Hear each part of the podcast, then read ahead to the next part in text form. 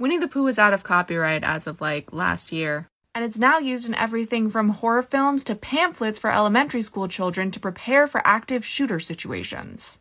This reporting comes from KDFW, a Fox affiliate in the Dallas Fort Worth area. And just a reminder affiliates are not connected to Fox News National. This reporting is from reporter Peyton Yeager. Heather, this Dallas mother, she was upset because the children's book was sent home without any instructions and without any warning. She tells me today that her son was excited to read the book, but when she opened the book, the mother quickly became emotional. Dallas ISD apologizing for sending home, home the book without any context. Instead, it was just thrown in the backpack. Like, here you guys go. Here's a present about what might happen to you. Mother Cindy Campos calls a children's book Dallas ISD sent home to her two elementary boys tone deaf. It's sad that we're normalizing it in a Winnie the Pooh book. The picture book is titled Stay Safe, Run, Hide, Fight, while using Winnie the Pooh characters, outlining what to do if there is an active shooter on campus. Campos says her son's school, Leslie A. Stemmons Elementary, hands out take home books frequently, but this one from last week caught her off guard, starting with the first page. You're braver than you believe,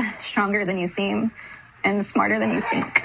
It's just kind of a gut punch where you know where this is coming and where this is going to go.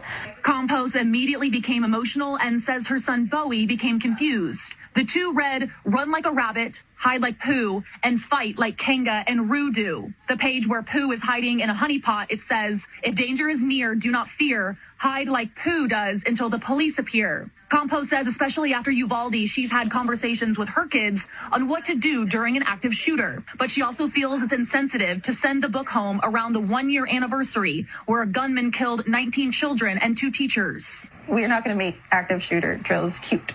Campos doesn't blame her son's teachers, but still wanted answers. Fox 4 reached out to the district on Friday. Dallas ISD responded with a statement. Recently, a booklet was sent home so parents could discuss with their children how to stay safe in such cases. Unfortunately, we did not provide parents any guide or context. We apologize for the confusion and are thankful to parents who reached out to assist us in being better partners. They did it. It it's just so weird. It came with no instruction. Dallas ISD went on to say it works hard every day to prevent school shooters and to also conduct active shooter drills. It really feels like we're not supposed to do anything with this. We're supposed to accept it.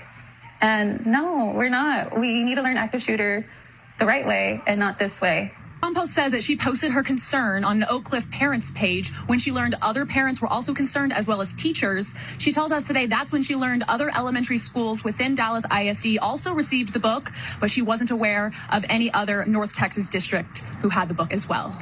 Of course, this is in Texas. And if you were wondering, parents need to know when their child finds out that queer people exist and stop it but they apparently don't need to know when their kid is being sent home with a booklet of Winnie the Pooh characters telling them how to act when there is a shooter in their school. First of all, whoever made this decision, I've decided, does not have a kid.